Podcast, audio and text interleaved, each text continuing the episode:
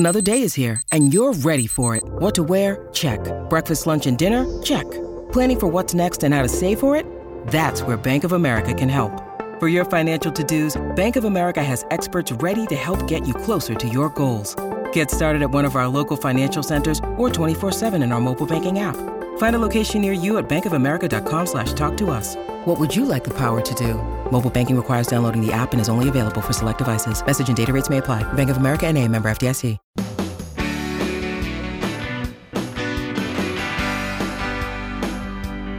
It's my pleasure to welcome you to The Clark Howard Show, our mission to serve and empower you so you make better financial decisions in your life.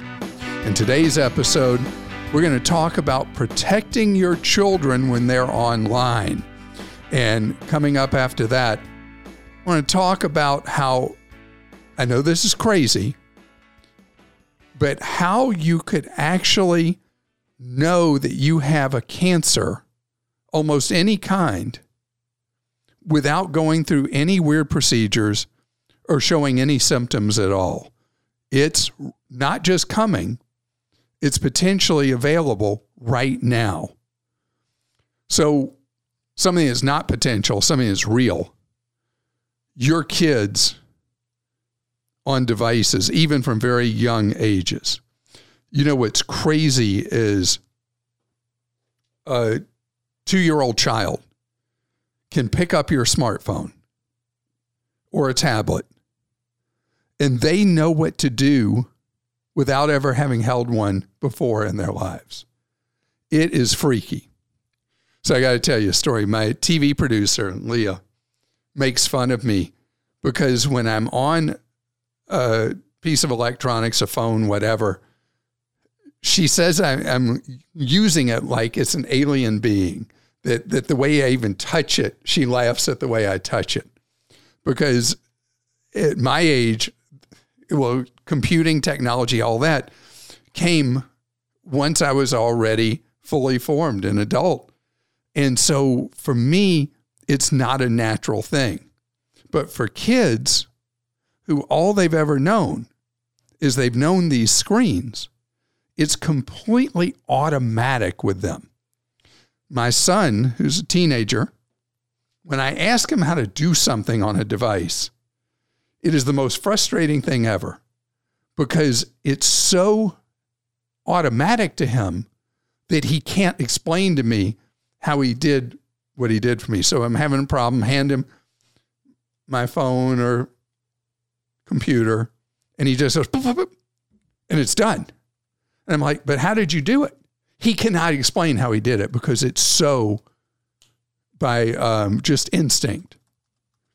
So you got kids preschool age, very early preschool age forward, that are using electronics. And the sites they're using, in theory, legally, are not supposed to be spying on them. But unfortunately, as a legal settlement just approved by a federal court judge found, Disney and other companies were violating the law and were spying on what young children were doing. Viacom was the other big player, and then there were some smaller ones that all settled a lawsuit. There were actually 3 class action lawsuits where the game developers and the big content providers were violating your children's privacy, building profiles on your children, tracking everything they do. And now at least these companies, under a settlement approved in the U.S. District Court, will no longer do that. They will remove or disable the tracking software they've been using where they track everything a child is doing. This is so overdue, but we have this stuff happen again and again and again, where companies so craving the income violate the law and target our children. You know, Congress needs to pass extremely punitive laws that will punish companies to the max that spy on our children. And this is not okay for companies to do it. And shame, shame, shame on Disney, Viacom, and others have been spying on our kids. Is for you and me as parents, it is proper for us to spy on our children. We need to know what they're up to, what they're doing online. I know with my two younger kids who came up when screens were ubiquitous, that when they were younger, that repeatedly we had to be mindful and careful of what they were doing online. And if you remember the scandal involving Apple, where Apple was charging parents huge amounts of money for what kids were doing on iPads, where kids were ending up signing up for extra stuff. Did you ever have that with Matt or Claire? I did with Matt, of course. So Grant ran up, trying to remember how much money through Apple till we figured it out and were able to shut him down, but it was hundreds of dollars. And it was just inexcusable that Apple thought it would be cool to rip off the parents of children by manipulating the kids to make purchases with kids not even aware of what they were up to and the cost that was being incurred. So we as parents, knowing that these big companies behave badly or may behave badly, and our kids without proper maturity may go to content that we don't think is safe for them. We got to know what they're up to. There are a number of programs where you can actually monitor what your kids are doing online. We've talked about some of those before. And then there are others that are what are known as permissive, that kids, particularly if they're younger than age 8, they can only go to the websites that you have allowed with permissions. Otherwise, they're blocked from even going to them. And there's a point in a child's life when they get to an age where you let them make their own mistakes. But when a kid is preschool and when a kid is single digit, it's too soon for that. And that's where we as parents have that role to play. And Krista, with yet another example of the privacy issues that we face, it's time for questions that people have posted for me. Okay, Linda in Oregon says, my husband's mom gave us two 100-ounce silver bars, 8 1989 Canadian silver $5 coins, and a 2002 U.S. silver $1 coin. They're just sitting in our home safe. Should we sell them and invest the money or hang on to them? We're in our 50s, have a good retirement and savings. My husband will be retiring in the next 6 years. What's your suggestion? So precious metals are collected for different reasons. I mean, people have precious metals as a hedge against trouble in the world and inflation. And then people have things like the coins you talked about, Linda, that they have as a potential collectible. So obviously the 100-ounce silver bars, that was as a hedge. The coins, who knows if they were a hedge, or the value ultimately is about them being coins, probably more as a hedge. Sitting in a safe, that's what gold and silver do, is they basically sit there as a store of value that changes every day, that people have as a way of converting to a country's money, in our case, the U.S. dollar, if that's what you want to do at some point. So I can't tell you whether or not you want to continue to hold this silver or you want to sell it, because it depends on why you own it. If you own it as an investment, remember, I said that they are a hedge, not an investment. They are there to deal with uncertain or difficult times, economic crises, things like that. So if they are a very small percent of the money you have available to save for your future, being in your 50s, you say you've got good retirement and savings, you're going to retire in just a few years. If this accounts for a relatively small amount of your overall holdings, I would continue to hold them as a potential hedge. Otherwise, you can look online and see what the current value of an ounce of silver is. $26 an ounce right now for silver. So we're talking about a fair amount of money with those 200 ounces of silver. So this is really your call and what your goals are with the money. But selling it, you are going to have a buy-sell spread, and you want to shop around among dealers to see who will offer you the best deal if you choose to sell this and move on from it. And Nancy in Florida says, what are your thoughts on termite bonds? Termite bonds are essential. The problem is you live in Florida. Termites can be a problem. Termites unknowingly to you can eat up your house, and it can cause you massive, massive losses. There are two different types of termite plans sold.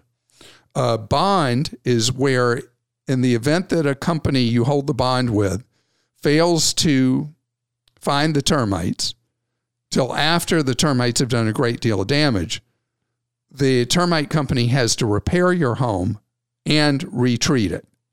Most people have what's known as a retreatment guarantee, which all it means is, oh, well, we missed those termites. They ate up your house some. You're going to have to repair it, but we'll retreat it for you for free. You want the bond because then you and the termite company are partners. They have a direct financial incentive to make sure they are doing proper inspections, proper treatment, so that termites don't come and gobble up your home. So I think it's completely worth it. Kelly in Georgia says, my mother's been a hardworking small business owner for over 15 years. When she recently moved banks, she discovered a charge of $39 a month that had been an automatic deduction for the past 10 years by a company that calls itself a merchant services protection plan. She spoke to the company, and the person said she had a voice recording of someone agreeing to the plan. They played it, and it is one of my mom's previous employees, and the recording starts with this employee saying yes. My mom asked to hear what was said prior to the yes, but the rep said that that's the only part they record. Very suspect. My mom has no recollection of her employee asking her about this 10 years ago or how they ever got her banking info unless they took it from a check. Just wanted to warn business owners. Also, is there any government bureau or organization to file a complaint with to try to stop this thievery? So, Kelly, this is bad on so many levels. I don't know where to start. To have been charged this much money for 10 years. So we're talking about $5,000 approximately that was stolen from your mom for this supposed service. And it is a common con where a company will say, beautiful day, isn't it? You say, yes. They record that. And then they pretend that that was the yes to you saying you wanted a service. This particular organization that was billing under the name Merchant Services Protection Plan have no idea who they are and don't know if they are running a dishonest business. I want to check that out, and we will, and we'll report later on a future podcast. On the issue of getting money back, if you don't notice a charge, you are only entitled to the last 60 days from when you do notice. So the $5,000 approximately is just sadly gone. How they got the checking account information, no idea. I can't even begin to explain that, although there is a possibility, and that is there are situations where dishonest companies, dishonest con artist groups, whatever, will send a check to a business. Business will think it's payment for a bill. They'll deposit it, and then when that check is returned cleared, they will then have your checking account information to then debit moving forward. And that's one way that happens. As far as who to complain to about this, I don't know, because I don't know what history there is with this particular thing. We will do what we can to find out who owns this, what the whole method of operation is, and whether they are running a dishonest enterprise or not. Now, I don't know about that. but we're going to find out. What I do know about that I want to share with you coming straight ahead is there is a potential gigantic game changer in the medical world involving preventing cancer deaths and having much earlier detection so there's much more effective treatments. I'm going to tell you about that coming up. Approximately 2 years ago on the show, I talked about something known as a liquid biopsy. I sat on the board of the Prostate Cancer Foundation, and I heard a scientific presentation on liquid biopsies, something, a term I was not familiar with, something I think doctors, scientists would roll their eyes that I don't know what that means, that I didn't know what that means or meant till 2 years ago. But it is considered to be a potential holy grail in saving lives of people from cancer. Cancer is on its way to being the number one cause of death in the United States. And a huge number of cancers, there are no detection tests at this point. But what is a liquid biopsy? As I explained a couple of years ago, all it is a fancy medical term for a blood test, but a blood test with a twist. There's now the ability with DNA screening to test for a zillion different cancers. That's a technical term. And I saw a recent update in Barron's magazine about where the science is on it. And this is crazy. When this research was first being tested in 2003, it cost per person you would test on, $500 million. By 2007, $10 million. By 2010, $10,000. Today, about $500, and soon it'll be $100. So think about that. Something that 18 years ago cost $500 million to do per person. They figured out how to do it, but that's how much it costs to test just little old me, let's say.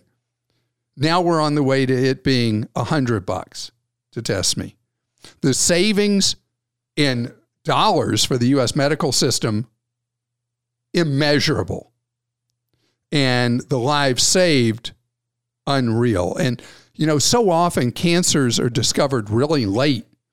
And then the treatments people go through with late stage cancer are just bad, awful. And the death rate when you're discovered late is so extremely high. So according to the Barron's research and the recent stories they've published, there are now doctors and facilities in the United States that are part of experimental processes going on. This is not fully in the marketplace yet. It's getting close. When you go see your doctor, let's say for an annual physical, ask if they are a participating tester for liquid biopsies. And this is something I always have to be careful when I oversell something that's new, because Kristen and we talked about that recently on a podcast, how when something's new, I get so too excited. And when I talked about it, you're enthusiastic, which is great. When I talked about it 2 years ago, I remember we had some Clark stinks about me talking about this like it was going to just solve everything. Again, my personality is so boisterous and enthusiastic and optimistic and all that, but it looks like this is the real deal. And it will end so much heartache and heartbreak in families when somebody gets a diagnosis too late in the game and they're done. Now, with that having been said, do you know what the biggest problem is year after year is people who avoid going to doctors?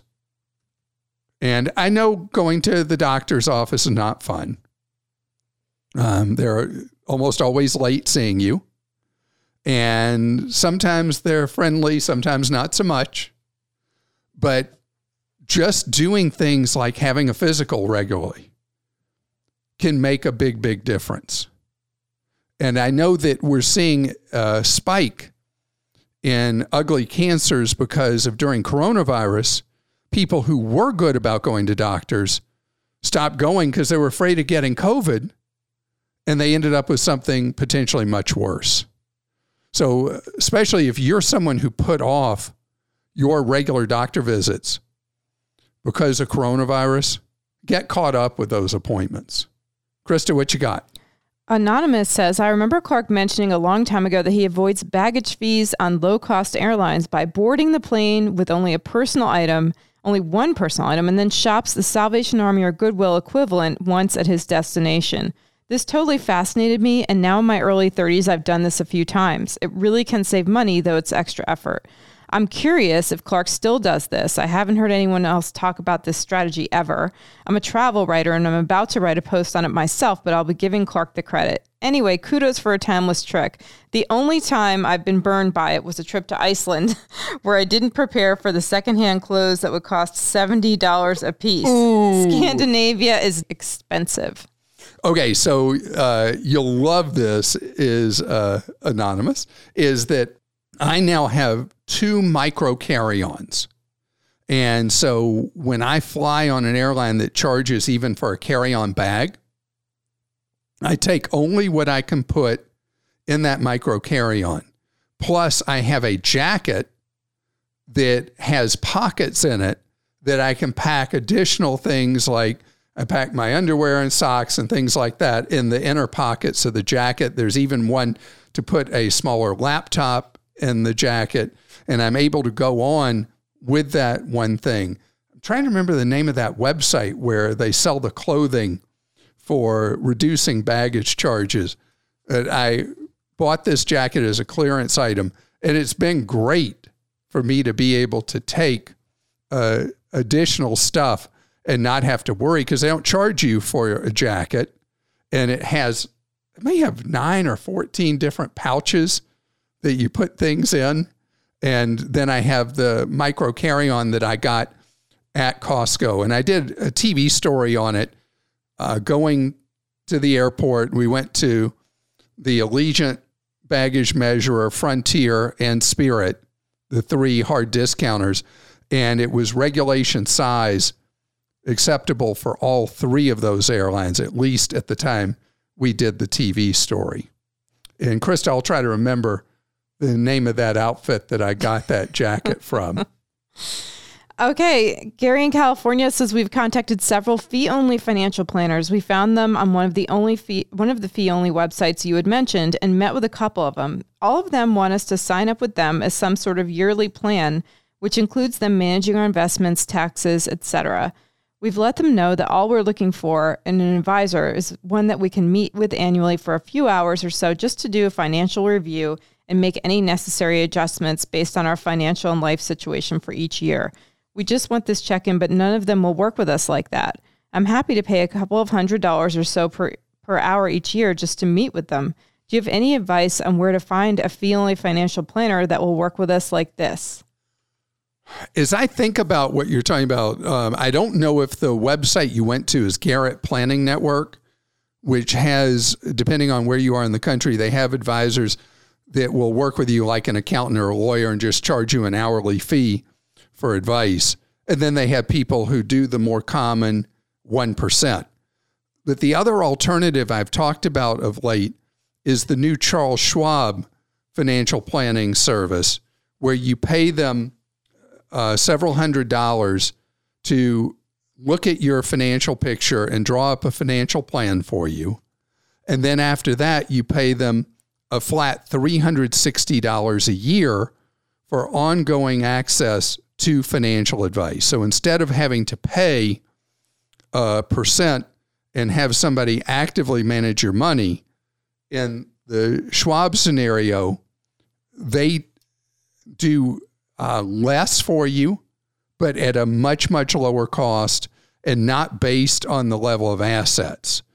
The Schwab thing I'm talking about is called Schwab Intelligent Portfolios Premium, and the exact cost up front's $300 and ongoing $30 a month. You have to have a minimum $25,000 in order to get involved in that, but the real benefit of the fixed rate fee is that over time, as your assets grow, the fees you're paying them don't grow. Speaking of that, this is from Janice in Michigan. Does Clark get paid for recommending financial products? Oh, boy. No, no, no, and no. I am unbought and unbossed. I have never done the main thing that you earn money, and that is doing endorsements. I will not do endorsements. An endorsement is when you're paid to say, hey, you should use so-and-so. Not my way, not my thing.